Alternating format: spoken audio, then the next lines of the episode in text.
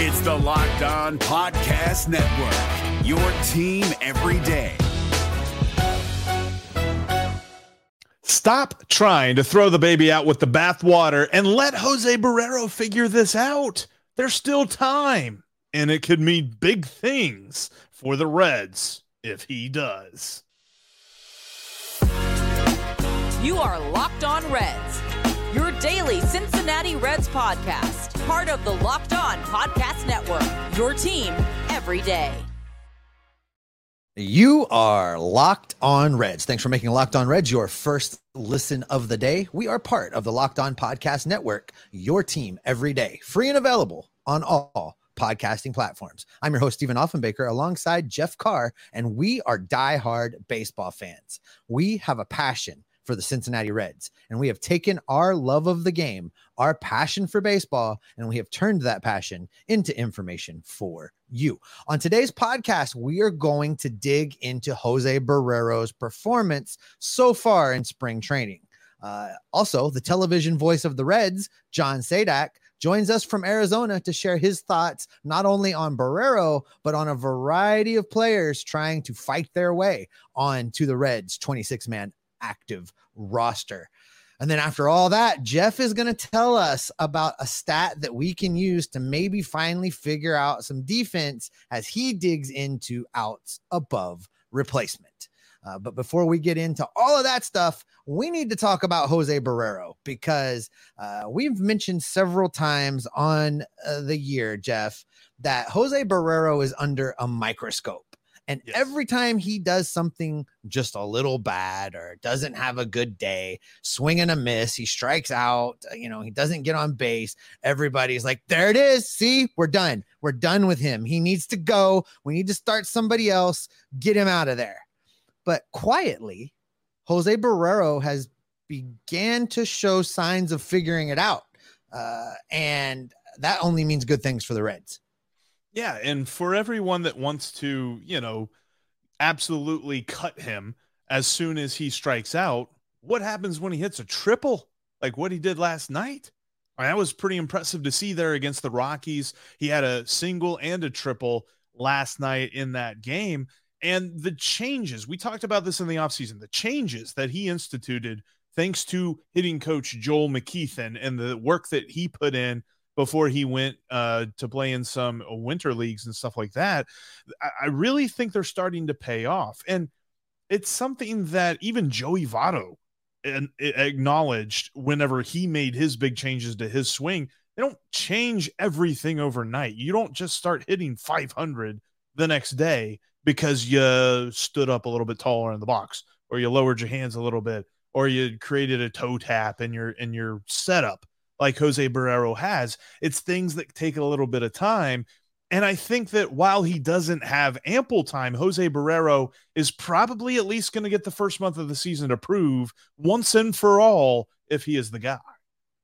Well, you're probably right. He is going to get a little bit of time, I think, um, unless some of the things that we're seeing from the other prospects in Arizona continue all the way to the end of spring training. Then things could interest could get interesting. But right now, after that single and triple that you talked about, Jose Barrero is currently hitting 333 on the spring. Now it's early. That's not a huge sample size, but it's moving in the right direction.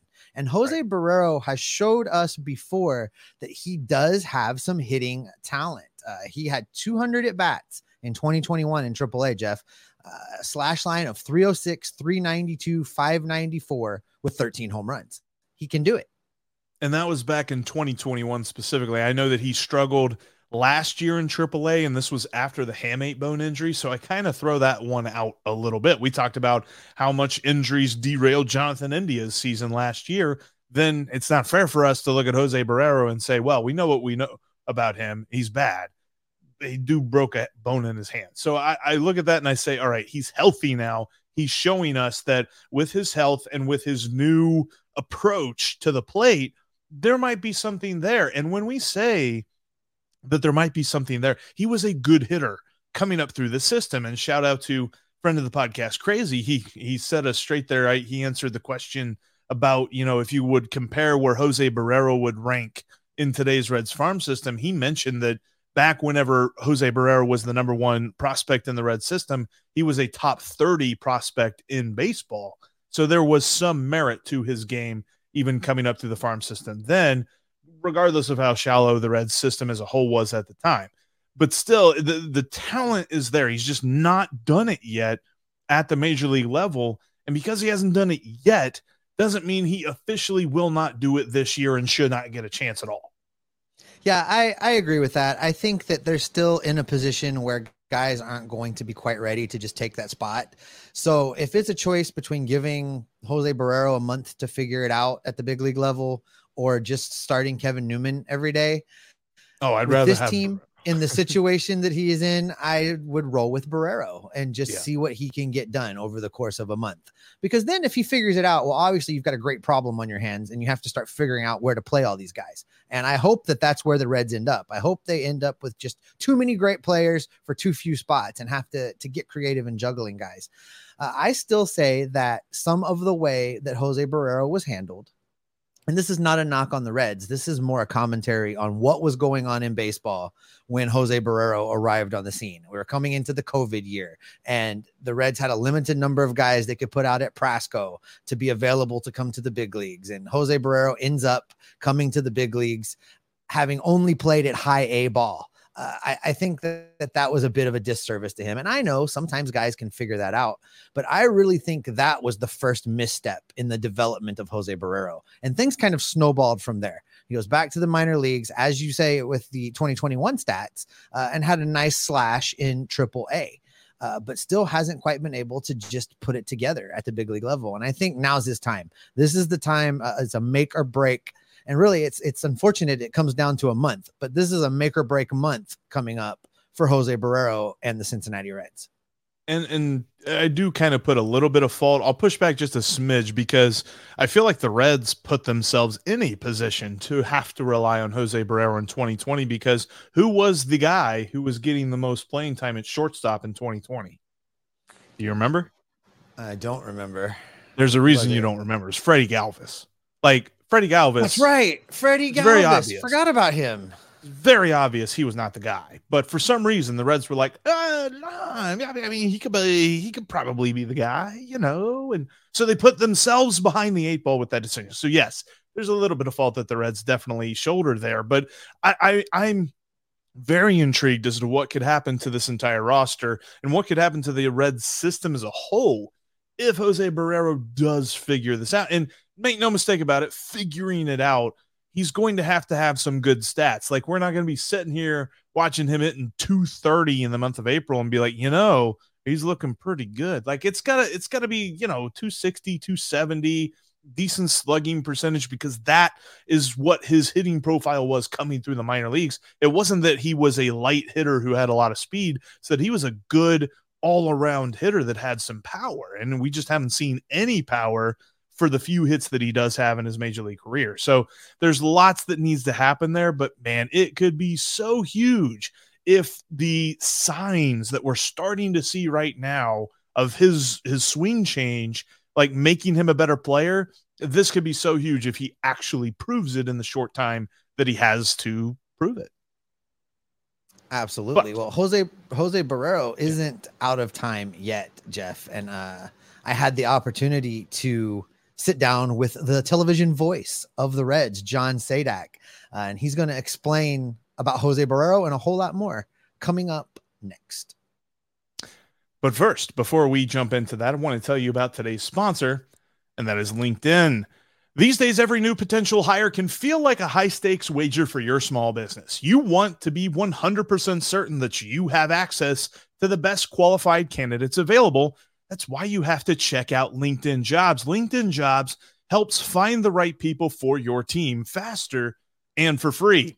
Creating job posts on LinkedIn is as easy as trying to figure out if I'm going to take the over. Spoiler alert, probably going to do that. Then add your job and the purple hashtag hiring frame to your LinkedIn profile to spread the word that you're hiring. Simple tools like screening questions make it easy to focus on candidates with just the right skills and experience so you can quickly prioritize who you'd like to interview and hire. It's why small businesses rank LinkedIn jobs number one in delivering quality hires versus the leading competitors. LinkedIn jobs helps you find the qualified candidates you want to talk to faster. Post your job for free at linkedin.com slash locked on MLB. That's linkedin.com slash locked on MLB to post your job for free. Terms and conditions do apply. And before Steve and John start talking about Jose Barrero and a couple of other exciting players in camp right now, I wanted to let you know that coming up tomorrow, John Sadak continues his conversation looking at the outfield and how it remains a work in progress. But he has a couple of key players to watch out for as we head into opening day. All right, let's jump into Steve's conversation with John Sadak. Talking about Jose Barrero. I feel like right now we've reached a point where everybody is just so laser focused on his potential failures every time he makes an out every time he swings and misses you know there's this reaction of oh, well same old guy same old guy. You watched him every day last year you're watching him now. Is he the same old guy? Uh i think that's still to be determined but i'm encouraged by um you know the, the two pitches that he hit in the first game on the weekend they were not very good pitches, so it's hard to totally judge it. But a breaking ball that did hang, he doubled and knocked in a run. And a, a pitch that sat a little flat, middle, middle, he smoked up the middle. Um, is he going to do that against better, more in season big league pitching? I don't know. Uh, but I'm encouraged by what I've seen so far. And I know that he's putting in the work. I know that he recognizes what he has to do. And, you know, that, that old cliche of iron sharpens iron. I think with him is probably the greatest truism that we have. You know, point blank, he's got more competition breathing down his neck. There are other young guys, younger guys that are in this camp that are playing well that are going to be challenging him. Uh, so if he can achieve, um, yeah, even a modest amount of contact at the start and at least get into that sense of rhythm to begin the year, uh, you know, he showed his defensive prowess again. He had made that awesome backhand play deep in the hole uh, that, you know, from his backside, he's able to get the flip short way to second base. Um, but it's it's so few at bats. I, I can't really tell yet, but I'm encouraged by what I've seen in the limited at bats so far. So you talk about the guys that are breathing down his neck, and of course, uh, one of those uh, players is Elly De La Cruz, who uh, it's been a while since there's been this much excitement and, and hype surrounding a, a prospect that basically came out of nowhere. Uh, you know, a few years back, he wasn't really on anybody's radar, and and here we are. Uh, he has seemed to take a couple weeks at each new level to adjust and then absolutely destroy the place.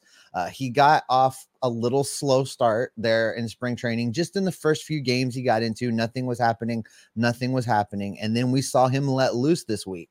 Uh, I'm hoping it's that same pattern that he was taking a little bit of time to adjust to this new environment and he's about to just go off. Uh, if that is the case, if he really demonstrates that that he can handle uh, now, I think everybody has been speculating that we'll see him in Cincinnati at some point in time this year. How do you how do you see that working uh, with guys like Jose Barrero who want to be a shortstop? They signed Kevin Newman, who is a shortstop. They've got Matt McLain, who is a shortstop. They've got uh, Noelvi Marte, who they seem to have made the decision to move off of shortstop and put at third base. And and you've got Spencer Steer that can play there or pretty much anywhere else. So how how do you handle Elly? I, I'm I'm assuming in my mind they don't bring him up until he can start somewhere and play every day. I would think that's probably true. Yes, and I I think the truism that I've heard from most scouts and executives, um, not just with the Reds, but with the other teams I've been with or those I've talked to over the years, is that usually the number is roughly they say 100 at bats. I think these days it's more about 200 plate appearances of demonstrating you can handle a level before you you graduate and get promoted from that level. Um, and the numbers before you reach that plateau are somewhat meaningless. Um, eh, you could still read something into a little bit of it, uh, but they don't carry real heft until you reach that plateau. And with Elly, his skills are numerous and significant. Um, but the obvious significant concern, which is more than fair, is he he hasn't faced the highest level with the more advanced just style of pitching and savvy um, and the better secondary stuff. Uh, and he's been a high average, but a high strikeout, low walk guy. Um, I kind of think that might be what he is, at least at the beginning of his career. And that's okay. If you can hit for a reasonable average with power and speed, and I can live with strikeouts, and you don't have to walk a ton because you're being productive in other ways. Um, but my best guess, and it's entirely that at this point, I would be surprised if he were on the team out of spring. If he is, then he's earned it. He's played so well and he's hit so well that he's left no doubt he has to be on the team. Uh, but I, I, think he could learn learn and gain from being at AAA to begin the year. And I, I, think he'll see some things there that he hasn't seen before on a more extended, regular basis. That'll make him a better player and make him more prepared for when he does get to the big leagues. And and I would agree. I would expect to see him at some point this year, barring injury or some totally unforeseen, you know, hole that gets exposed. Um, I, I would think he'd be up at some point. When that is, who comes up when, I, I really think they're going to try to make the best decision to win like whoever is going to help them win, I do believe they're going to have there. Uh, but if there are significant flaws or holes that they want to see, you know, closed out or you know worked on in some way, they're they're going to try to achieve that first. Do you look at him as being? You know, we talked about this with Jose Barrero uh, uh, a while back. Is is he the heir apparent at shortstop? Can you see a scenario where they would move him to another position depending on what Barrero and Newman are doing this season? Or how would how would you see that working defensively? Would those guys move or would Elly move?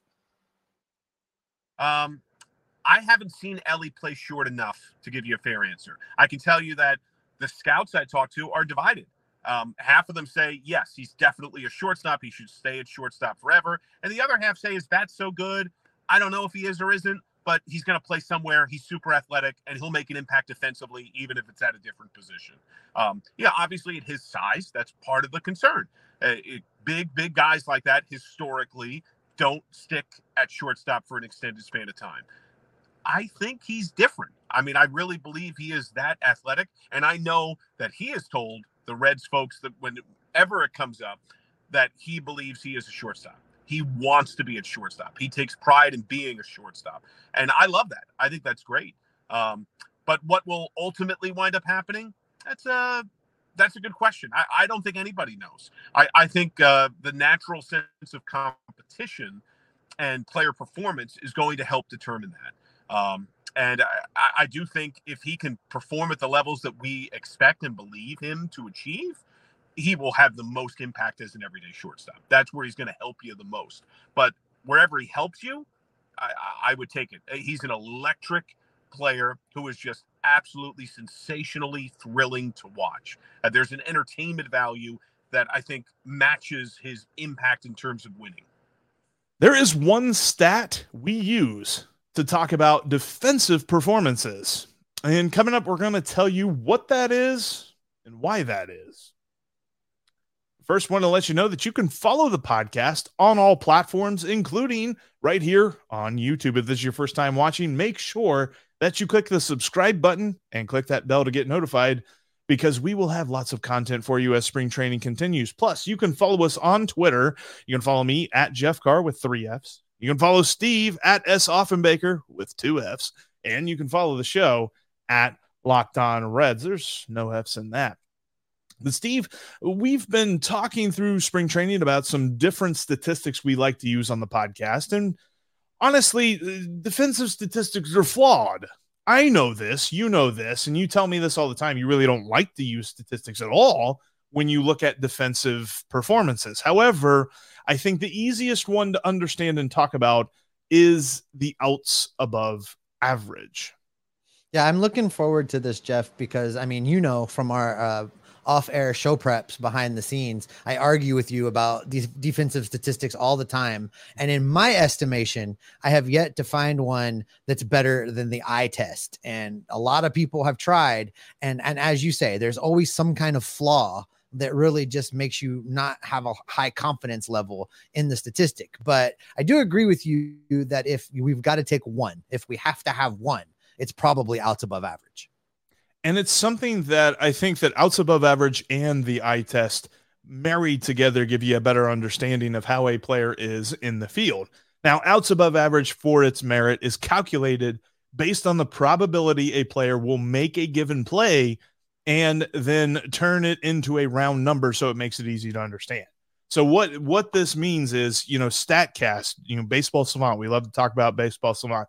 Statcast is a tool that they have, and they can tell exactly the position a player begins on a given play, and it'll tell the exact position that the player gets to the ball or doesn't. So with that, positive numbers are good, negative numbers are bad, and zero is average. This is not a, you know, replacement level. It's just the average fielder is at zero. I wonder what was the Reds' uh, defense last year? Were they were they negative across the board for well, the it's year? funny you should ask, Steve, because the leader. All right, before I before I throw up the graphic, I'll give you two guesses, and you're not going to get it right. But who led the Reds in outs above average last year? Last year was it wasn't Tyler Motter. We know that. Uh, was it? I will say it was an outfielder, and that it was Tommy Pham. It was not Tommy Pham, but it is an outfielder.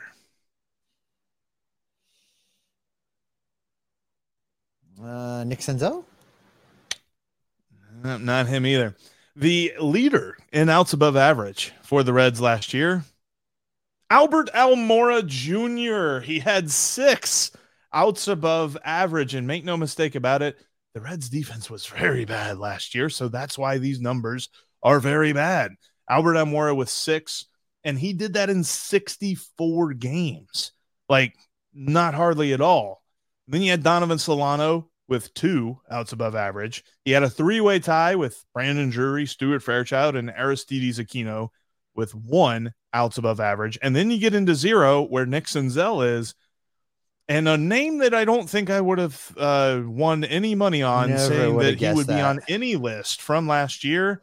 Colin Moran had zero outs above average and somehow makes the top seven on our list today. So, you know, shout out to Colin Moran there. But uh, when it comes to outs above average, it was not kind for the Cincinnati Reds. No, I never, I never would have guessed Colin Moran. I, I, there's no way I would have ever arrived at that name. Uh, this is one thing I know for sure. In a couple of those instances, when you talk about pairing it with the eye test, uh, in the case of Almora Jr., yeah, that makes sense to me. If we lined up all of the Reds, once you said his name, once we, if we were to line up all of the outfielders from last year and and watch film of them just playing the outfield, yeah, Albert Almora kind of stands out above the rest. So it makes sense to me that he's at the top of that list. So you know, I can see how those two things would work together to at least kind of give you a, a confirmation on what it is you think you're seeing as far as defensive ability goes. And kind of also flowing with this, and this will be an interesting one because outs above average was not kind to uh, Kyle Farmer. In fact, Kyle Farmer and Mike Moustakas both had the same outs above average at negative two. Now, Mike Moustakas didn't play that much, and if he'd have played more, maybe he would have had worse outs above average. But mm, still, you don't want. We know how bad Moose was in the field. That was not good. You are going to have so many people fired up in the comments. but also, I mean, and and and that's one too where the eye test probably kind of argues it a little bit, right? Mhm. Like Kyle Farmer seemed fine. I wouldn't say Mhm. Kyle Farmer looked good, but Kyle Farmer looked fine. And for the rest, yeah, I would have never said that his his rating was the same as Mike Moustakas. I, I No, no, would have yeah. never got there. No, that's I mean Moose. I would have thought Moose was the worst. Which, by the way, the worst in outs above average for the Reds was a tie at minus nine. Joey Votto and Jonathan India. Oh, I'm not going to tolerate any Joey Votto slander from you today. You already hate Jonathan both hurt. India. You will not hate on Joey Votto. They were both hurt. I'm just saying. I, I agree. That's Jonathan fair. One India's on t-shirt. one thing's for sure, Jeff. When we're talking about defensive statistics, you know, I think we can agree that they are all flawed. We know that, uh, but they are uh, able to show us at least part of a picture. And the easiest to understand and talk about is outs above average. So that's what we will be using throughout the course of the 2023 baseball season. 100%. And that is where we will wrap up this edition of the Locked On Reds podcast. Coming up tomorrow, the outfield continues to remain a work in progress. though some key players are emerging, and John Sadak tells us who he likes. Thanks for making Locked On Reds your first listen. Now for your second listen, check out Locked On Fantasy Baseball. Win your league by listening to Matt and Dom every day as they bring you the best fantasy draft strategies. Find Locked On Fantasy Baseball wherever you get your podcast and right on YouTube, just like Locked On Reds, because both of us are part of the Locked On Podcast Network. We are your team every day. Steve, we are moving right along through the spring training schedule. We are almost three weeks away from opening day. It's getting ever so close. So, what's that mean for you and me? That means you and I are going to continue to be locked in on the statistics, on the waiver wire, on the rumors, on the games, and on the performances to report back and keep each and every one of our listeners and viewers locked on Reds every single day. I think I could make a negative nine outs above replacement. It's outs above average. Hey, Prime members, you can listen to this locked on podcast ad free on Amazon Music. Download the Amazon Music app today.